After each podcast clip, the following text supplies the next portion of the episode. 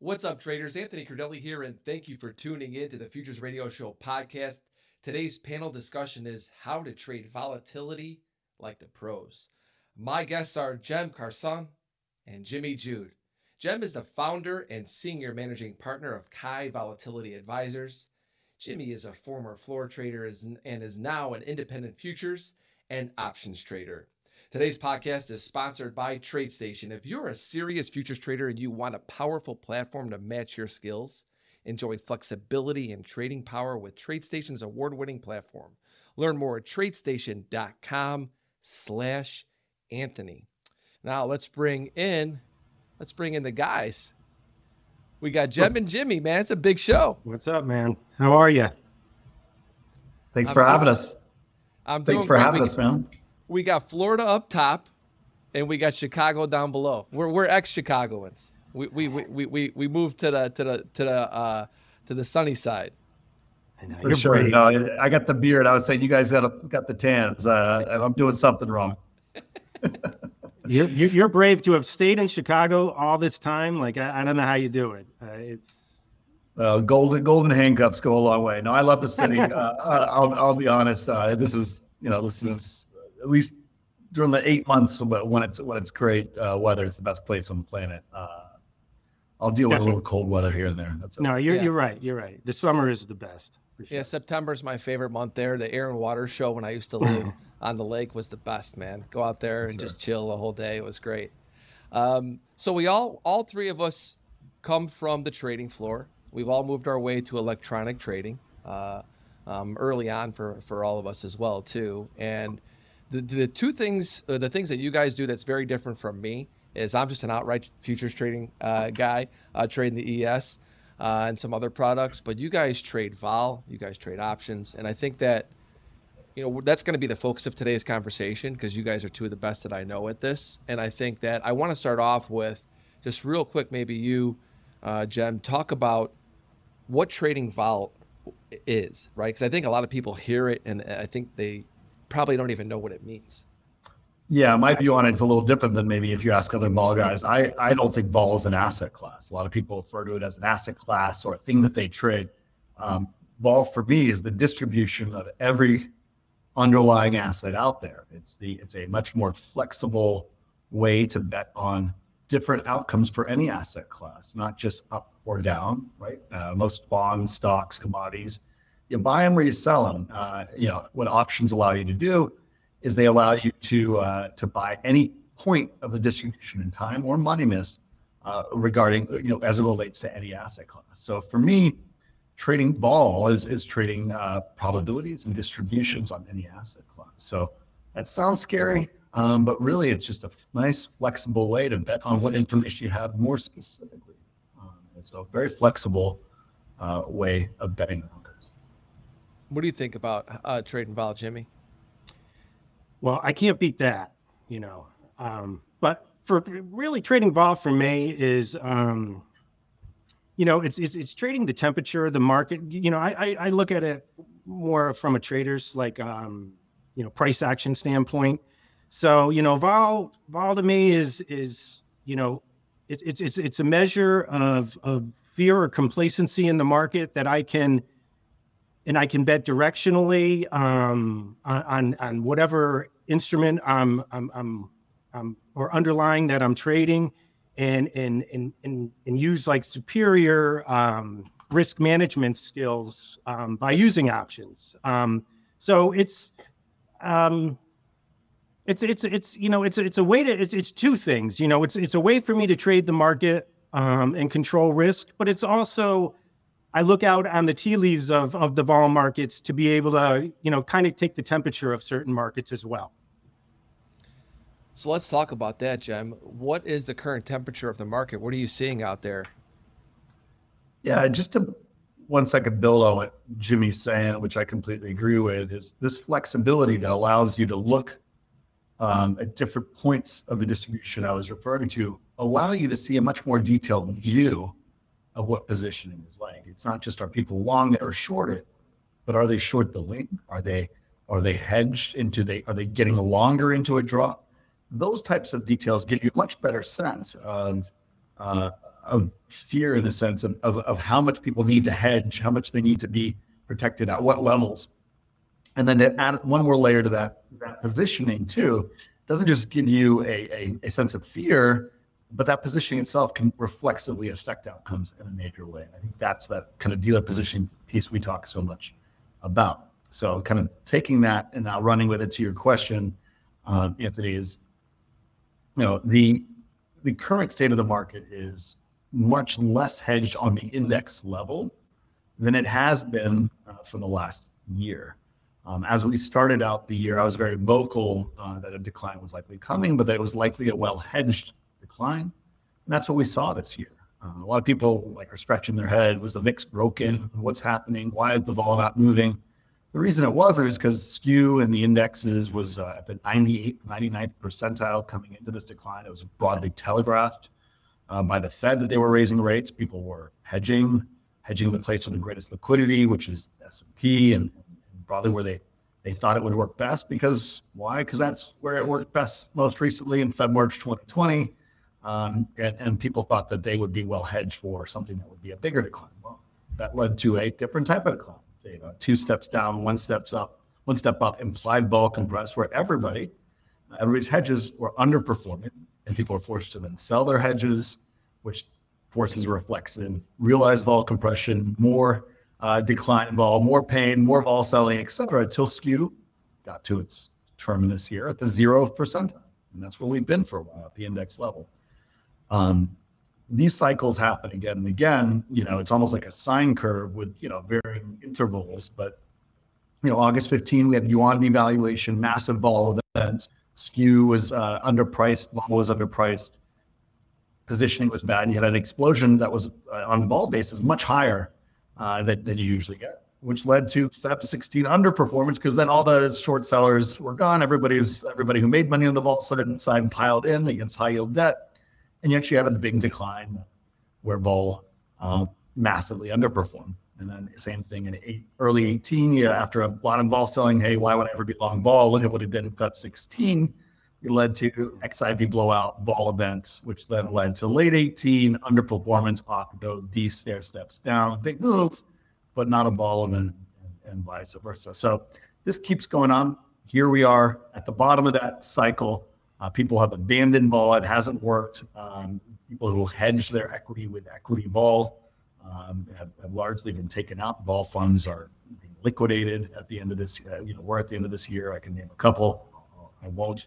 Um, and and that probably leads to a, a situation where people now underhedge. So. Um, it, it, it's never as easy as just oh, it's you know now we're here, are here in the cycle. It's going to happen in the next three months, but there is a general trend. These things are and that speaks to the positioning out there at the index level. So I think I think that's um, you know the the fear index people are uh, a bit complacent on the equity vol side of things. Um, that said, uh, they are particularly on the retail's more speculative side. Uh, and I'm really talking about index. Uh, you know, when I'm talking about index options, I'm talking more institutions. On the retail, more speculative side of things, you actually see the opposite. Now, all the tech names puts are uh, bid and, and, calls are offered, and call ratios are are kind of that aligned.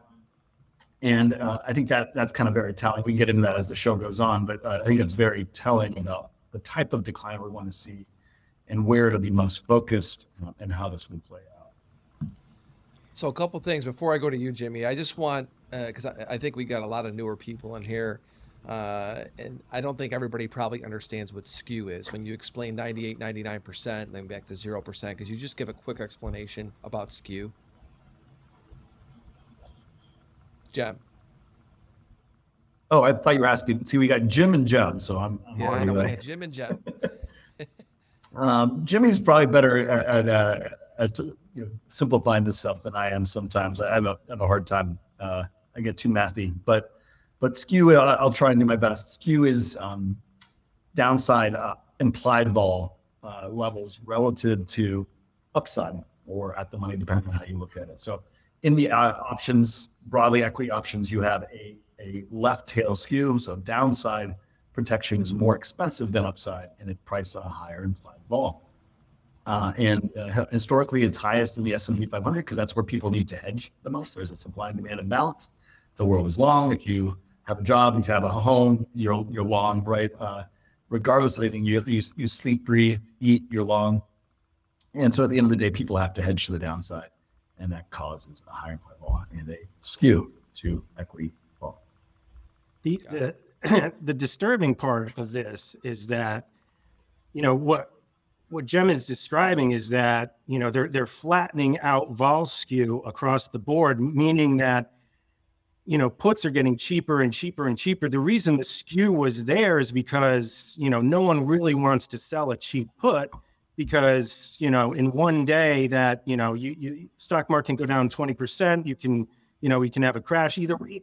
you know everyone is inherently long stocks so like those are always it's it's it's this is such a strange event to see like them take the the wind out of puts um, downside puts uh, like they did this year but then again that's kind of like the way markets behave you know um, when you have a hedge on and you saw that on every sell off. Every sell off this year was kind of like a controlled demolition, like and, and like Cem was saying, is because we were all hedged. We could, you know, they gave us cheap hedges on the pops, and then when we sold off, we were hedged, but we never really got that like ripper of a vol where you know you you had that explosion, and it's because everyone had inventory, you know. But the problem now is, from what I'm hearing, is that you know these guys have taken you know they've, they've been frustrated for a year so they're abandoning really like a, a, logical type of position. And they're and they're you know and, and and this is just a tinderbox you know this is this doesn't this can't last right? This is eventually you know you're gonna pull the wings are gonna blow up on you and spreads are gonna come you know are, are gonna be affected structures are gonna be affected flies you know everything is gonna be affected by this um you know and it's like it's probably gonna, you know, we'll probably blame it on something, uh, some other event, but it'll really be this that'll be the catalyst for something, a, a big move this year. I, I, would assume. I agree with that. I mean, again, uh, even things that are so obviously a macro-driven spark, right, like COVID. Mm-hmm. Um, you know, I've talked about this before, but we knew about COVID late December, early January the market continued to rally through January all the way up until Feb expiration. Feb options expiration, Mark can go look at a calendar the day of the top of the COVID crash. And the bottom was March OPEX. Um, literally, OPEX to OPEX was the right. 29% decline. Um, That's not a coincidence. Uh. There was massive short mark, you know, ex, uh, exposure in the March quarterly expiration. People were hedged in the, in the February expiration.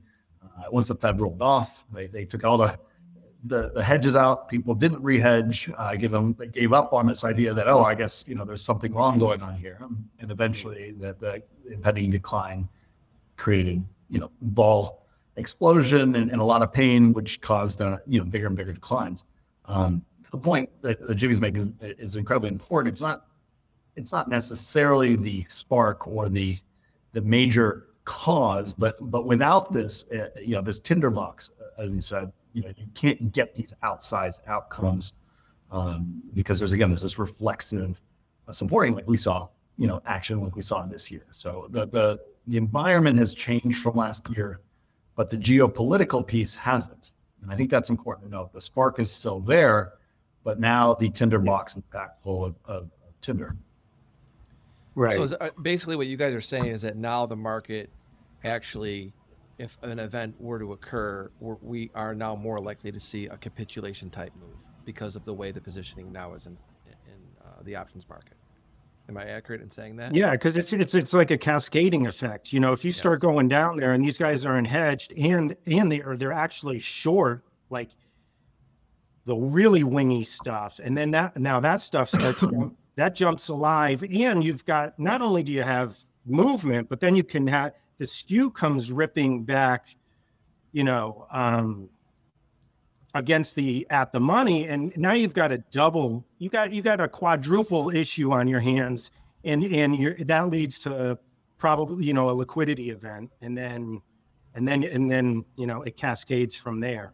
So it's really you know a lot of this is about positioning it, you know, um, and then and then and, and I mean, geez, you know you know, how many matches are out there right now that that could like this t- like this box too? You know what I mean? There's plenty. Yeah. There's plenty. Yeah, no, I absolutely agreed. And and it, like Jimmy alluded to, it you have this lack of positioning, so you're gonna have more people having to run out the door at the same time. But the, there's a there's a secondary and, and, and probably more obvious effect, which is when skews high, there's just more potential energy for it to explode and go higher, right? Uh, Mhm. when something you normally pay 10 cents on uh, can go to a dollar, that, that's a lot of convexity. But when it's worth a penny and can go to a dollar, that's a lot more. And that can cause a lot more pain. And that can cause um, just a, a much more uh, of a liquidity event. And, and uh, I think that word liquidity is so important, particularly when you get into this kind of tail type environment. There's just not much liquidity. The market will just free fall and feed upon itself and, and can you know, cause all kinds of problems. We've seen that again. and again. The hard the hard part is, ti- just is- not there is the timing table. it, right? When you say like the, the like when you see a moment like this, and the hard part is like as you can see this the slow moving train, it's timing timing a move like this because you you know you can see something like this and still get in you know this could be six nine months away and and you could get tortured you know for for a while still.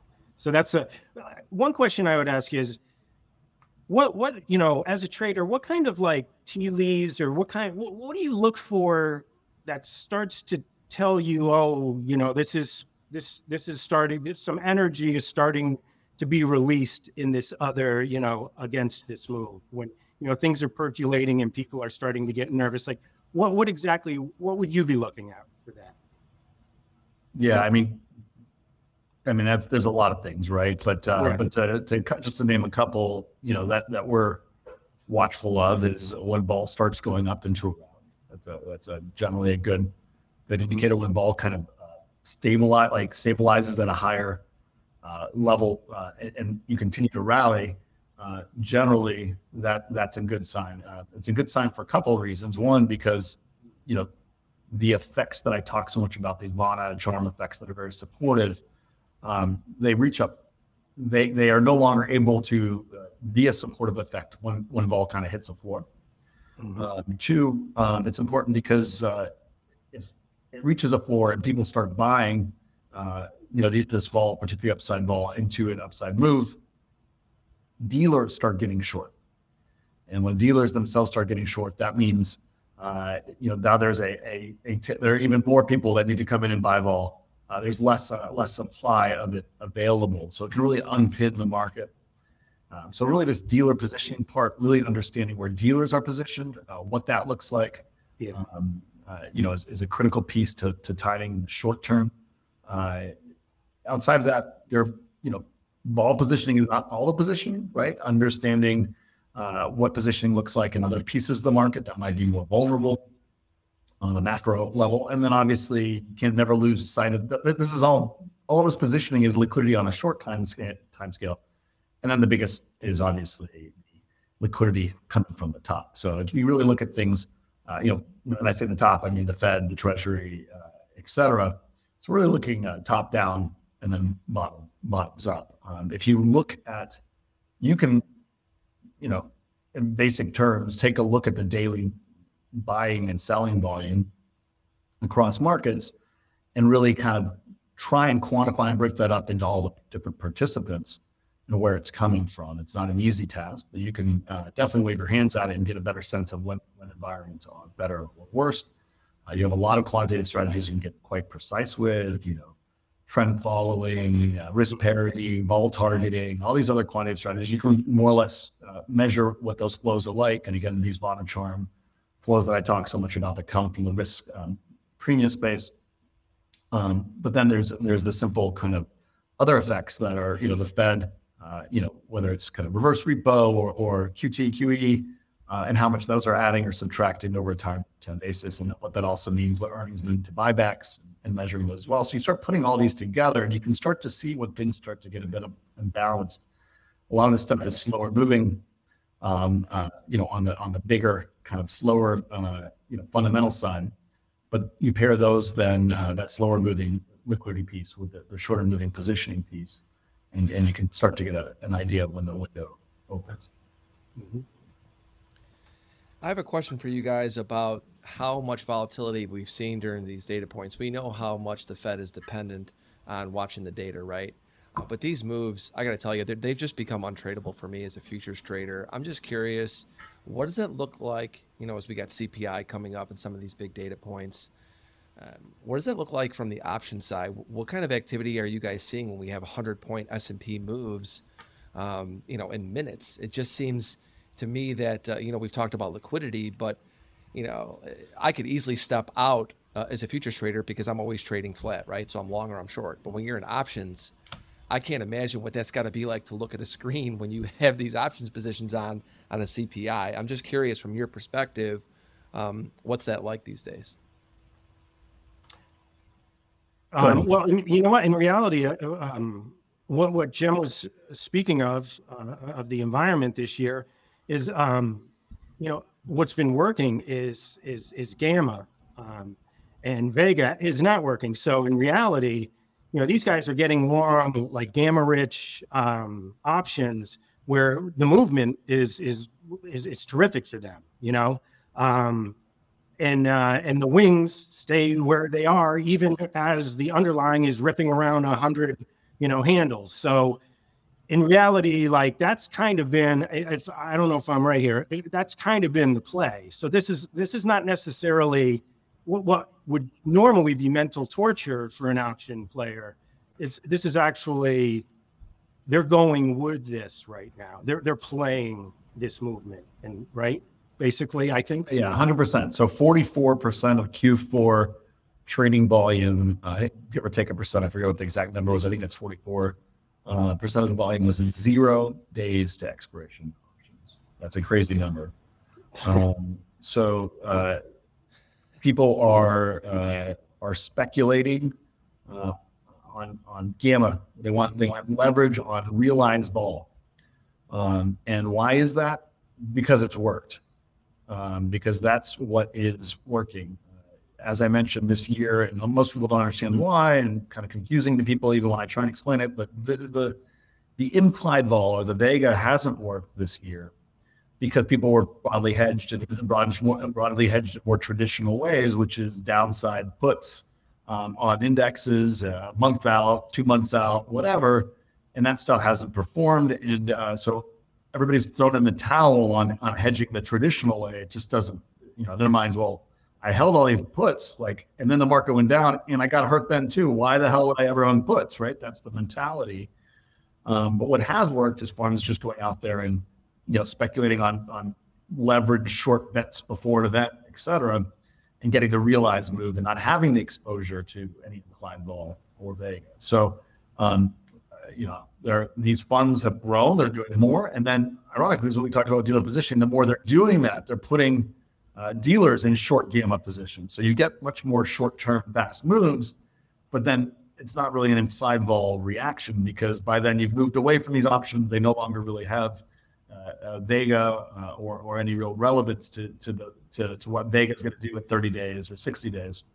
And then the next day starts again. So there's a big you know, a bit of a change to market structure um, as a function of that. Now, ironically, you know, these things again, uh, people crowd in, and then it doesn't work, and then people crowd out. Uh, so now everybody's crowding into these because they're working. Yeah, it was a great play if you chose to do that early in the year, given how you understood that people were hedged more in the indexes, not on the realized vol, you know, on the on a skew side, as opposed to the kind of the gamma intensive option. But now that's 44% of volume maybe it's not uh, maybe it's not the best hedge, right? I can tell you a, a, bunch of environments in my 25 years where the realized vol has not been that high, and and that Vega has has exploded higher. Uh, it's illogical maybe to, to some your average person, but but so is I've blown, I've blown out that way. I've yeah, blown, it happens. Yeah. And so uh, that would be a logical next thing to occur, right? Yeah. Uh, you know, uh, people are no longer hedging in the 30 day plus uh, and vol's getting low, and then all of a sudden that starts to explode. But then you're not really getting a realized move. These people yeah. are getting, you know, burning their daily options, but the Vega is going higher, and then people have to chase that. So, um, I, listen, that in that environment, you can't even like the, you know, and the that, uh, thing to do. Yeah, go ahead. Sorry, I was going to say in that environment, you can't even throw like a hail mary in, in uh, with a futures position to save your ass because you're Correct. chopping. You know, like Correct. that's the worst. And there's no hedge for Vega other than Vega, right? Like it just Right. doesn't- Right. I'm curious with the amount of added expirations, how much has that changed your guys' decision making when you're going out there trading vol now? Because we have so many expirations, I can't even keep up with them, right? You talked about how 44% of the volume is moved into these such super short term ones. I think you've already touched on it already a little bit, but I'm just curious how much does that change um, your mindset um, and, and how you guys are approaching your trading? Yeah, I'll dive in. So I kind of alluded to at the top of the show that like options aren't, you know, they're not an asset class. Uh, they are like the asset class. They're the underlying distribution. Um, when you have an underlying distribution, but you only have a, you know, one one thing you can bet on every quarter, which is what it used to be when I started with like strikes every five percent or whatever, which is like you know when we started. Um, you know, and you go to a much more clean distribution where you can bet on all these different outcomes. That's a wonderful thing. Yeah. Um, and and I kind of think as options as a technology, not as as a product. It's a superior technology. It didn't have the liquidity. It's a, just a superior way to bet on outcomes. It didn't have the liquidity, so people were afraid of it. They didn't they, they didn't uh, participate as much. Um, their the, the knowledge and the and the infrastructure that needed to be there, the access wasn't there for forever. But all those things are happening, right? You're getting more access via more platforms. Um, you're getting more expirations. You're getting more strikes. You're going from uh, uh, you know 100 multipliers to micros to nanos available. Um, so you have this infrastructure that's growing, which is creating network effects, which is bringing more volume, which is begetting more participants, which is begetting more education, more participation.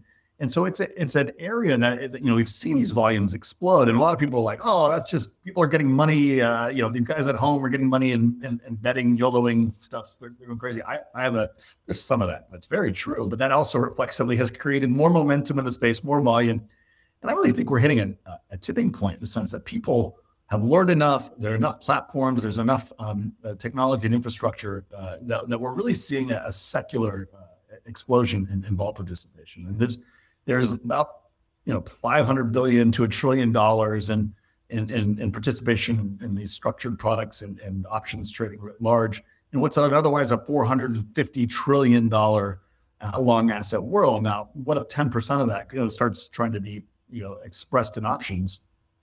Um, so so my my view is is that uh, you know those nanos or those uh, daily expirations or whatever they are, those are those were necessary things that were going to happen eventually and uh, they haven't and they changed and made certain things slightly more efficient but they're actually much better for increasing volume increasing participation and allowing more liquidity I have a question for you. Um, do you think the, um, like the zero DTs and, and, and all these new products, i- are these what's causing like these egregious um, prints in this in the put call ratio charts that we're seeing now? Because it, it seems like that's like counterintuitive. It's you know they all show like everyone's massively hedged, but you're saying that we they are, may not be as hedged as as those are showing.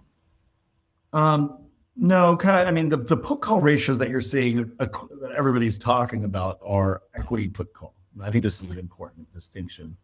Um, what I'm referring to uh, when I'm talking about zero zero percentile skew is index, and that's an important distinction. Um, uh, the index skew is, is is very low relative to history um, but not true for single stock, particularly in kind of these tech names and, these particular names, a la Tesla, where, where people are are really speculating on downside puts.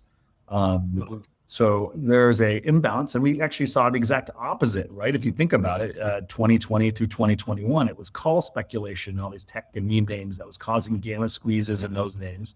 And whereas the index was at the 98th percentile, and people were ch- were hedged on the index level. So Yeah. uh, a bit confusing. I know people want to kind of look bump it all together and say, okay, put skew is Yeah, I just- like where I and to clarify are we talking about?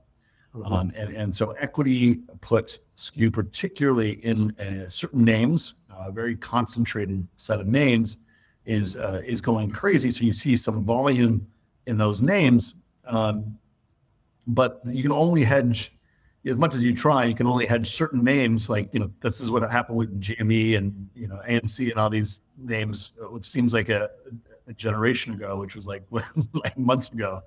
But um, but yeah, that's what happened with all those names. You can't hedge GME or AMC with anything else. Like that's its own complex, and if, if people are along those calls, like it's going to squeeze.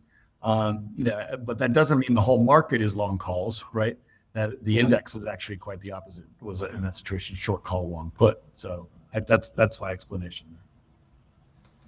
I put in the chat that we're going to start getting to everyone's questions now, and the questions are starting to stack up. Um, but this is a question I'm going to get to, I think, right now because it's really, I think, a part of this current conversation, and I really like it. Will, will you all talk about the lack? Uh, wait, is that the right one? No, I clicked on this one. Sorry, got a little ahead of myself. I got them all started out. Like I said, I will get to all of them. Put them in chat.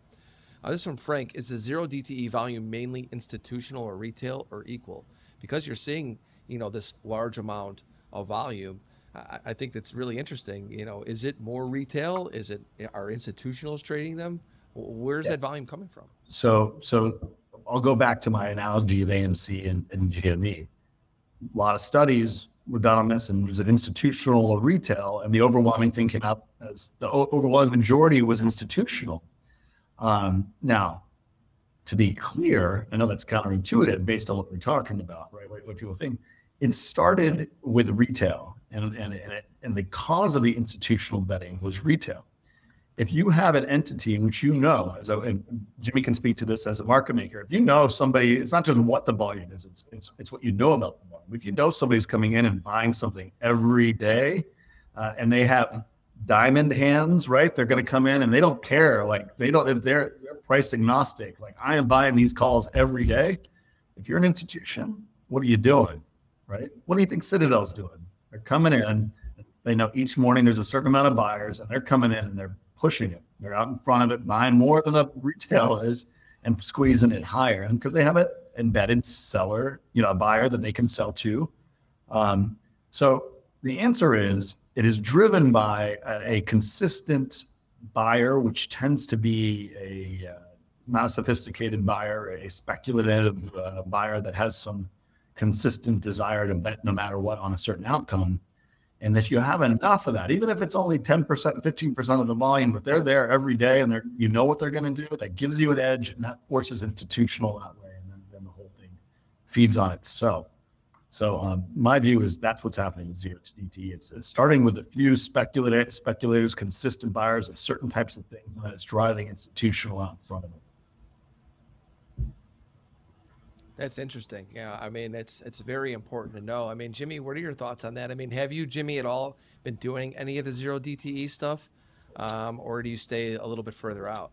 Um, you know, occasionally, um, not not you know, I I do trade like the uh, weeklies a lot. You know, the um, uh, but you know, and, and a lot of that is is is hedging uh, different you know positions I might have in the VIX futures or different structures I might have on. Um, I just like the, uh, you know, I just like the function. Like I like having all these instruments at my disposal. I think it's, you know, like like Jim said, it's terrific. You know, compared to you know 15, 20 years ago. Um, so I, I just I just take advantage of everything I can uh, that I have in front of me um, to mitigate risk and to you know augment my strategies. So um, but I don't give it too. I don't like this type of stuff. I don't really. I don't over try to overthink. I don't know. Who, I don't know who's doing it at this point. I'm just one man in front of a computer. You know. Um, you know. So I, I, I don't. I don't try to. I, I, I can't. I can't. Like I don't. I, I know I can't know everything. I don't know who's doing these flows. I know, like you know, that's that's why uh, you hire Kai uh, advisors, right? You know what I mean? For guys that pour over this shit and and can like spit out these stats to you because it's it is like you know it's they, they hit the uh they, they go for the options they set up in the options before they hit the uh the, the underlying and before they you know so the the you know the predicted value in all this the flows the the, the, the position setup everything is is really amazing. I mean you know if you've been following chatham for you know any period of time i you know like I, I, think it was last summer, the the summer of George call. That was fucking amazing. That was terrific. And And I had a strategy where I, I, at the time, like I needed it to be the summer of George. So when you kept reiterating the summer, I was like, oh, this is fantastic. But that was a terrific call. And it was, you know, that was a four or five month rally grinding right, you know, from what, like 4,000 to 4,500, you know, like that was mm-hmm.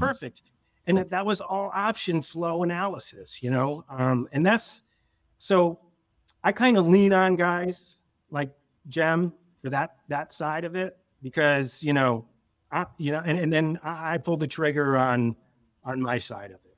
Um, yeah, I mean, I could talk for me as, as just a futures trader. I mean, I, I do very little options trading. Most of the time, if I'm doing options, it's going to be uh, in the stocks that I like. Um, but you know, knowing what Cem has been putting out, I agree, Jimmy. I mean, I, I was using a lot of what he was saying to understand the environment that we're in because there's no way for someone like me to be able to gauge it and understand it. And right. I, I think you know it's it's so helpful to to um, have people like that that share that information so i appreciate that Cem and one of the things you mentioned earlier and i took a note of it and you said maybe we'll get to it later in the conversation it was talking about the put and calls and what you're seeing in the tech space right now obviously we're coming off of a year where the nasdaq got really hammered we know the tech stocks are totally out of favor now that's why i actually bought some of my longer term portfolio at the beginning of this year but um, i'm just doing that because i like to just you know fade everybody when they're just totally throwing them out but um, what are you seeing in tech this year uh, in the puts and calls? I think referencing back to where you said that maybe we talk about this later in the show. Yeah, no, I think there's an interesting setup happening, and there's a reasoning, uh, you know, contrarian works. Um, it's it's really that reflexive kind of things people crowd in, right, and then that leads to flow the other way, right, when people are stuck. So that's why contrarianism actually works, and it tends to work well when things get overdone um, you know, particularly in terms of positioning, it's, it's interesting. That's what we talked about with you know with year. And this is why we're broadly talking about this potential market structure vol call. But that's also true on a micro level um, on single names and single sectors and understanding what that, what that might mean for rotation. Let me let me kind of talk to this a little bit, what we're kind of seeing now. Um, you know, look if, if the indexes are becoming more on tin to the downside and potentially a, a next, you know, kind of big decline could be much more vol centric. um, the odds are that uh, the places where the hedges um, are not are, are the ones, you know, the ones that are crowded are the ones that are going to get the most hurt. Um, this year, the vol compression of the indexes, given um, how um, unhedge those tech names were, right? There was all this call speculation. There was no put hedging going on in, in a lot of these tech names uh, outright. It was more at the index level. That caused a tech liquidation, especially given kind of where valuations were and where everything was. But because the indexes were pinned, it forced money to go in. You can't have the tech sector down 70%, right? And the index is pinned enough where they're only down 19% of the year and not have money flow via arbitrage to somewhere else in the industry.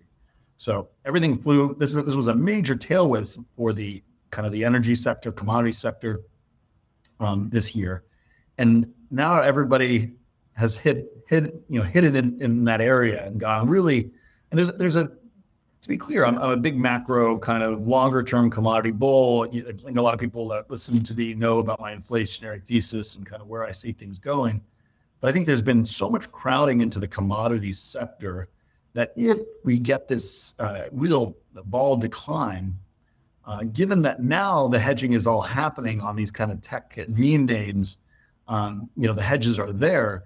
Um, I think you could really see, uh, ironically, a outperformance of large cap tech uh, into this kind of liquidation, at least on a beta basis, relative to some of these kind of other areas which are crowded and not as well hedged. I think you could see a much more broad-based liquidation, much more correlation one-to-one dispersion, which has gotten also crowded, also having a really hard time. All the places that are now crowded and the things that have been working in the last year, I really think have a good chance of not working into this uh, sector, you know, this this next big vol decline. And so um, it's a good way to kind of think about things when when when you know it's good to have these macro thesis and to have a broader trend, knowing when I'm gonna you're gonna buy the dip for a more multi-year move or or something along those lines. But in the short term, this positioning is so critical, and that's why contrarianism works. And, and, and to your point, I, I, don't know that buying the dip on these tech names is necessarily, going to be good if everything goes down. But I, but I'll tell you, relative to some of the other counted stuff, it probably will work relatively well. Um, and some of the things that people are are over their out over their skis on, um, given a more kind of vol centric uh, correlation one type vol liquidation could get much much more hurt. Um, we're going to start to get to questions here in just a, a moment.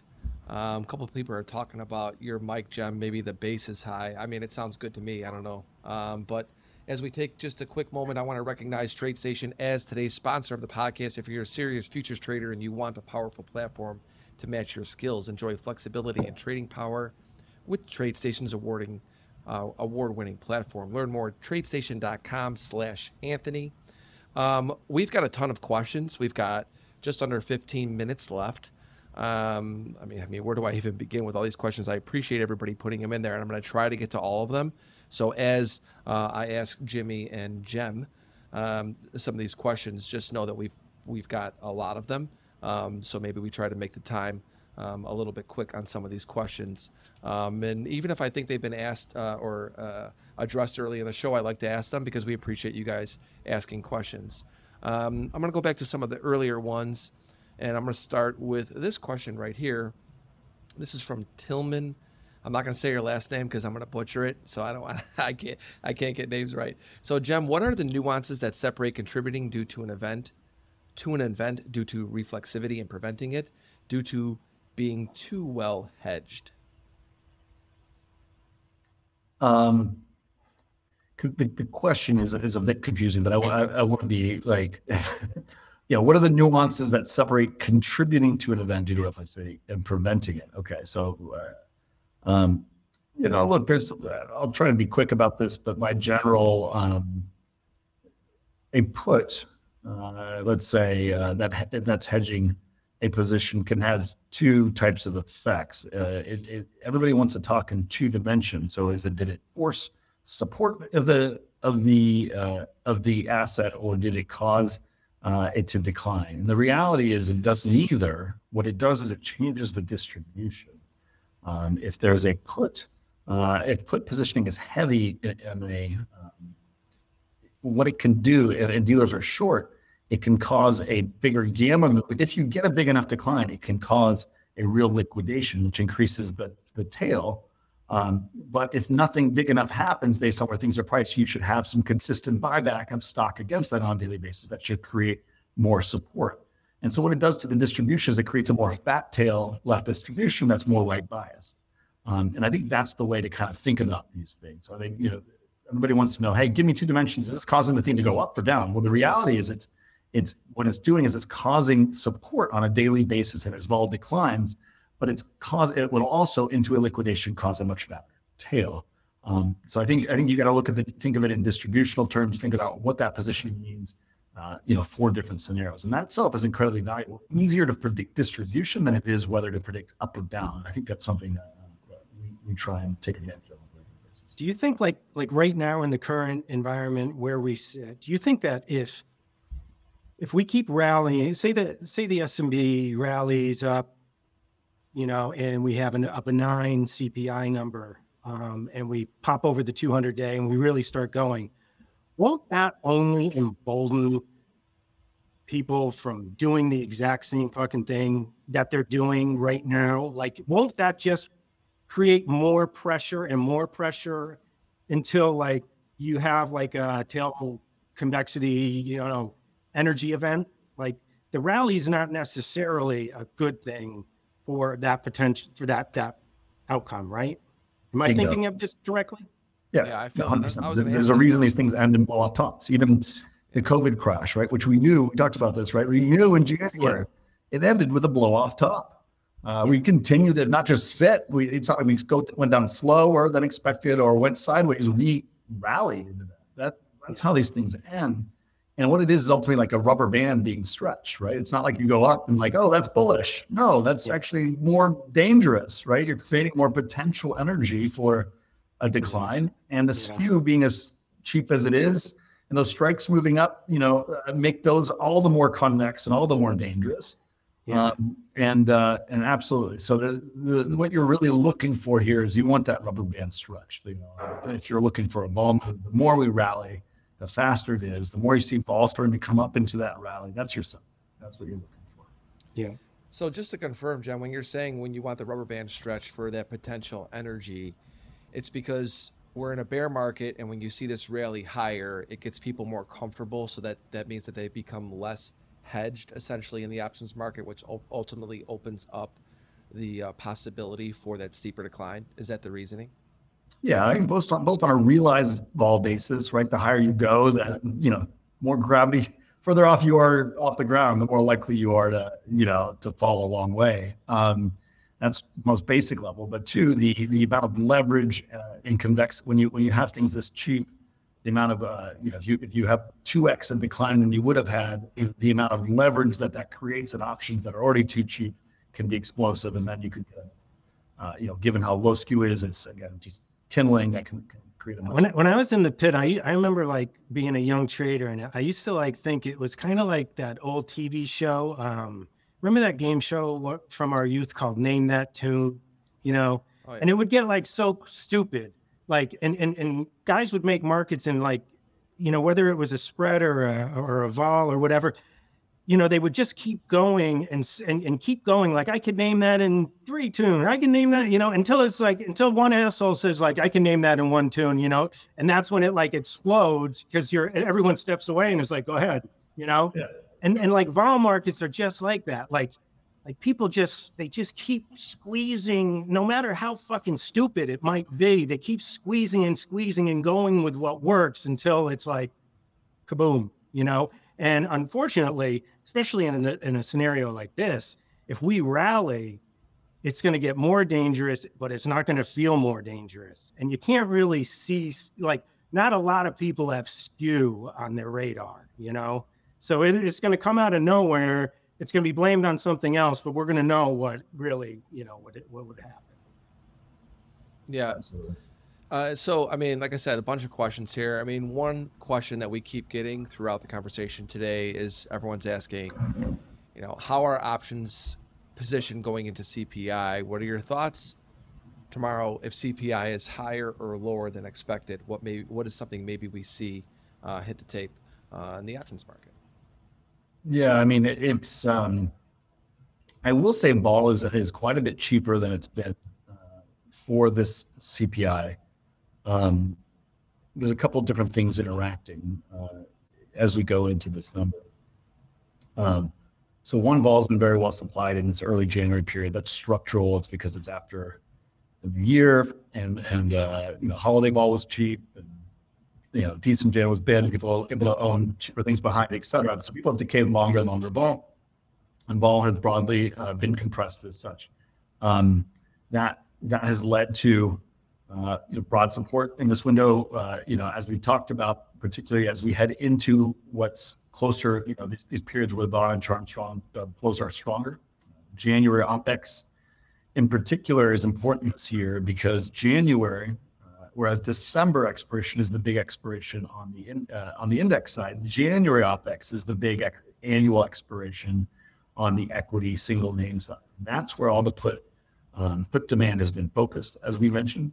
Um, so there's a lot of kind of vanna and charm kind of supported flows that are sitting here underneath the market for the next week and a half, really waiting to come in. Um, and as an event vol for the CPI comes down, we should see a positive, naturally positive uh, kind of set of flows here. Now, the CPI number matters.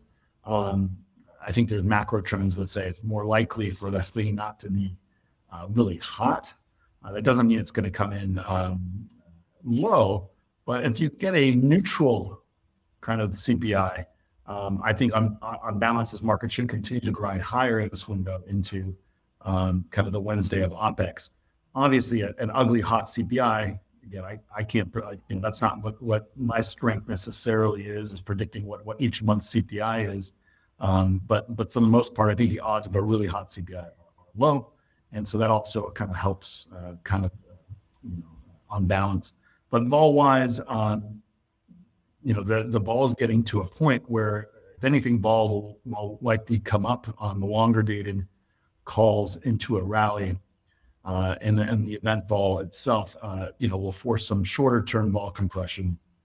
Um, but, uh, you know, this is a perfect setup for a grind higher as long as we don't get a really nasty CPI. Now, a nasty CPI could catch, you know, this is again, we're modeling distribution, that, that tail that, that we said is sitting out there, right? Um, with a bad enough number, uh, you know, could could get interesting. But but on balance, I you know, the flows are pretty supportive. Jimmy, what are you seeing? Um, you know, I, I you know, I, I don't know about the option market, but I know I'm just looking at the technicals of, of just the outright.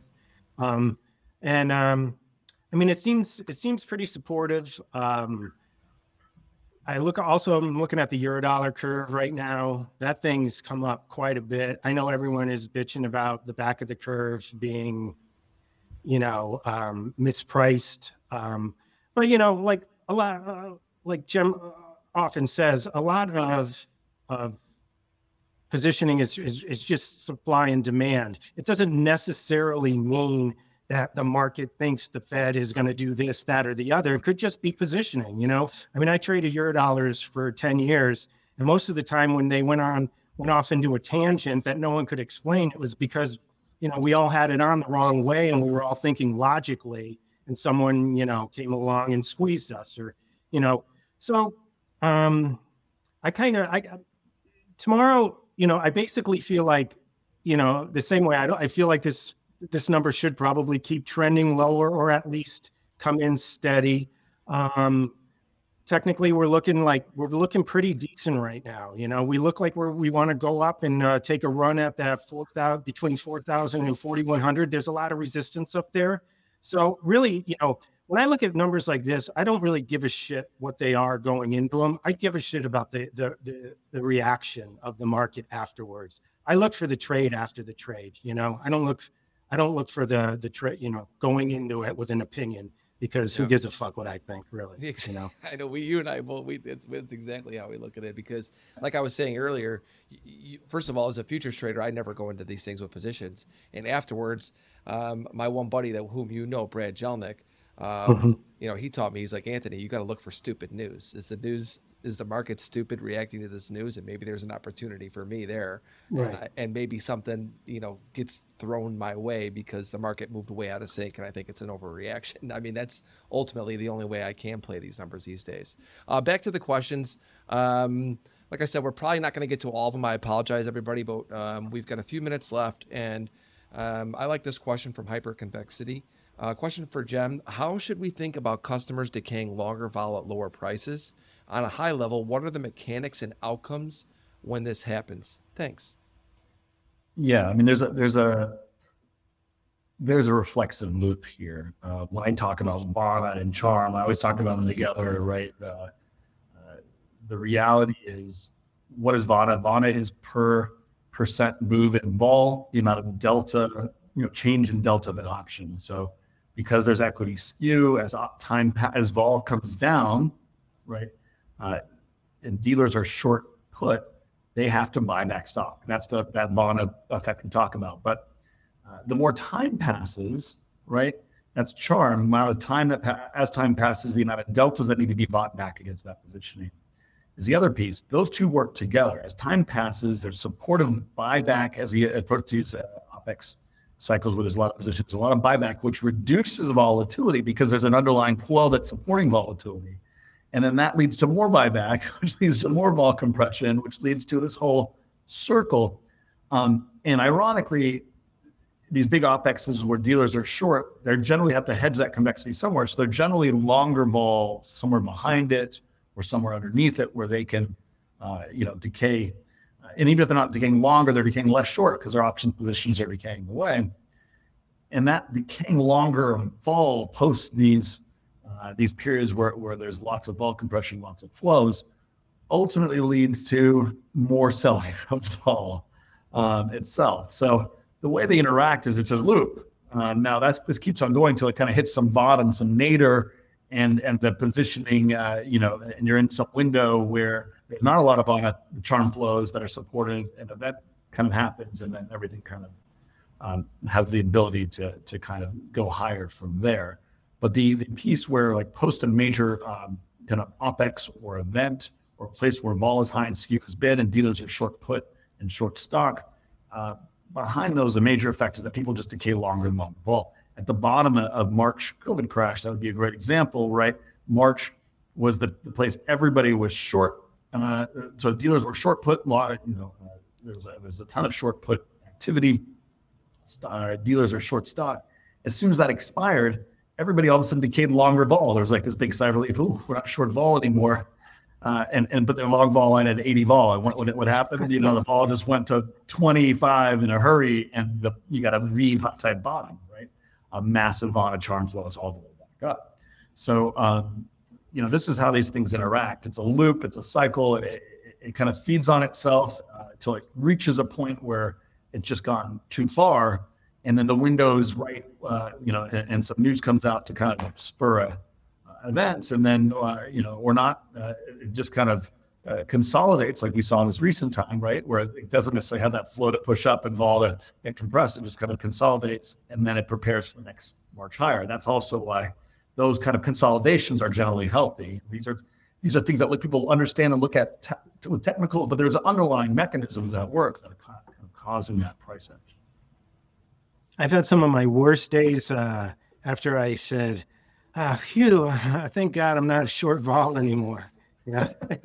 Then it was like three weeks of torture. Uh, you know, like they never. Well, yeah, I think the next you get out of a situation that way. So when vol's cheap, it's cheap for a reason. I think we all know exactly. Yeah. That's the best time to sell it, right? When it's cheap, because it just keeps grinding lower. People always do it the, the, the opposite way and screw themselves, but uh, you know cheap yeah, vol gets counterintuitive, cheaper. but yeah, right. The, you know, the cheap vol pivots the market, which causes more vol compression, which causes more monotone flows, which causes more vol compression. right, right. So I'm a little bit of a historian when it comes to like looking when markets make highs or lows. And what I find very interesting is, and I just want to see what you guys think about this, right? When I look at charts, I always look to see what months they're making highs, what months they're making lows. You go back to the dot com bubble, high was made in March, right? You go to that COVID low you talked about, Chad, March. You go to the global financial crisis, March. Um, why do you think that is? I mean, I'm, I'm curious. Is there something important in the options markets that makes March in a very important month? Because historically, some of these key moments in time, when you go back and look at them, they seem to happen highs and or lows in March. And I'm not predicting that that's what's going to happen this year potentially, but it is a month that I always look at every year as a potential high or low uh, for the year uh, just because of what I've seen historically? Uh, yes. Uh, it's less because of Feb or March uh, themselves, and it's more because of it coming after uh, no East Jam, and uh, you know, and before kind of that spring. There's this transition period post end of the year, beginning of the year. End of the year, beginning of the year is incredibly powerful um, people call it seasonality. They think it's magic. Uh, they'll, you know, just connect the dots on the calendar. Uh, the, the, reality is um, there's less actual trading time um, in November and December, significantly less than any other time of the year. Um, on a volume-weighted basis, there's dramatically less. Right? People, you know, yes, you have days that are open that are, where people aren't trading. Uh, they're, you know, they're eating Thanksgiving dinner with their family or uh, Passover Seder or Christmas dinner or whatever, right? Um, and taking time. Um, and so during that kind of holiday season, um, there's a natural Vanna charm effect. Uh, on top of that, uh, you have uh, important other, that's from my vol perspective, I think those things are very important. Um, on top of that, you have the important seasonal effect that usually happens in most homes most years, which are up years or even kind of neutral years, where you have a massive reinvestment of capital that happens at the beginning of the year. That massive reinvestment, and put in context, the average kind of daily incremental volume of each markets is somewhere around 75 uh, billion dollars. Uh, the total uh, U.S. equity market's about 40 trillion. International equity about 80 trillion. Total world long assets 450 trillion. You know, it's a very small amount that needs markets if assets re- revalue 10% higher on, a $450 trillion long asset world, that's $45 trillion that needs to go to work in the context of 75 billion of daily volume moving markets. So, um, yeah, not all that goes to work on Jan 1, right? It's incrementally being invested all year long, but it's such a massive amount of money that, that has real structural positive flow effects. And, and so, end of the year, beginning of the year, for that reason, uh, tend to have major important. At the end of this year, we saw the opposite because the market was down. And that's what, you know, we we importantly called at the end of December. He said, look, uh, if you're looking for Santa Claus, you're looking the wrong way because Santa Claus is driven by all that money and money coming from the sky. And that was actually flowing the other way. So that's a big reason why it was uh, broadly weak and this market was consolidating under what's otherwise a structurally positive set of flows. Uh, end of December, early January was was therefore weak, and it's what we called for. And, and this is why you kind of expect the resumption of the more positive flows now as we get in January. So these things are very important. They're very uh, they're, they're normally years, they are very, very positive. This the most positive month of the year, not even close. On a, on a four week basis is, uh, you know, Dec expiration to Jan expiration, uh, Santa Claus rally into the January effect. That's the reasons for it. It's both this volatile effect paired with that massive reinvestment, all uh, paired with chase and everything else that happens at the end of the year. That period leads to uh, vol compression into January. January I'm sorry, the January, February, sorry, February expiration. I apologize.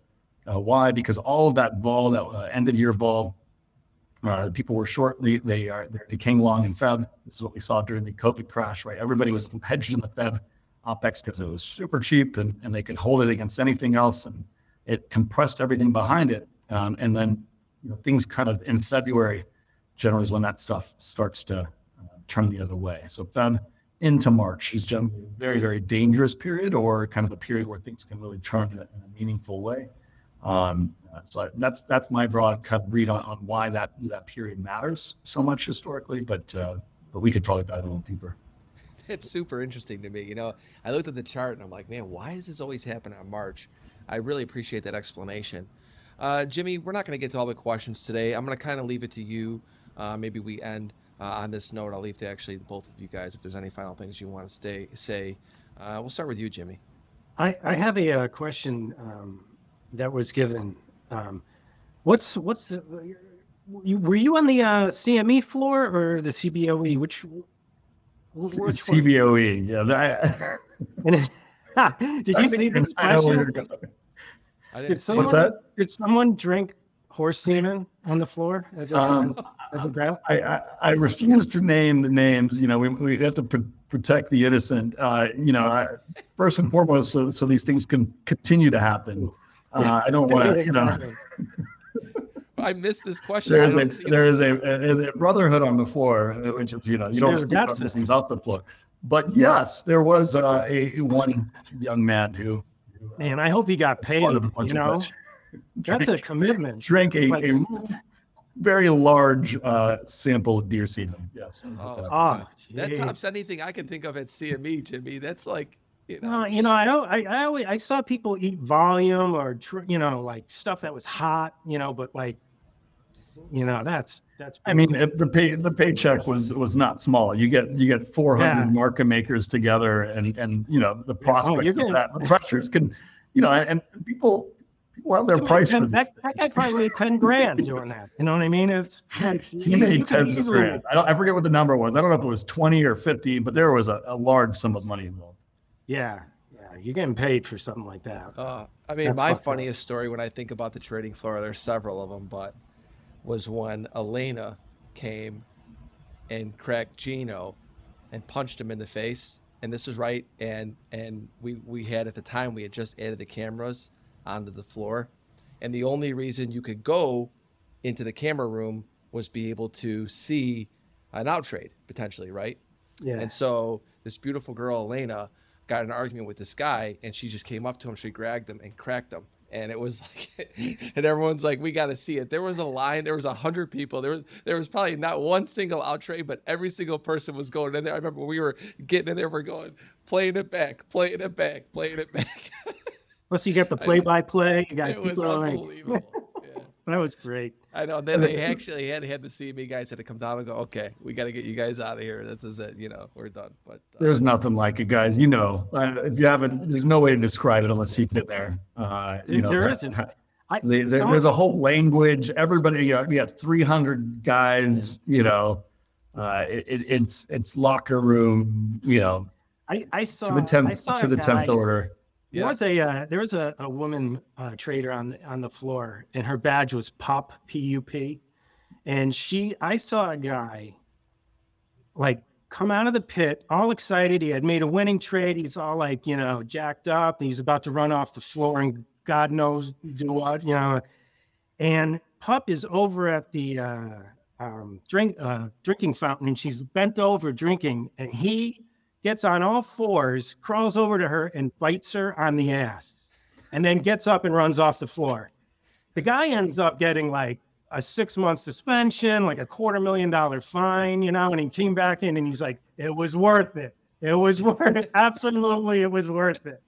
But I mean, you know, when I when I describe like scenes like that to people, I'm like, that shit like happened where I worked. Uh, you know what I mean? Like I had to go back and work the rest of the day after seeing that. Like oh, that's oh, you know.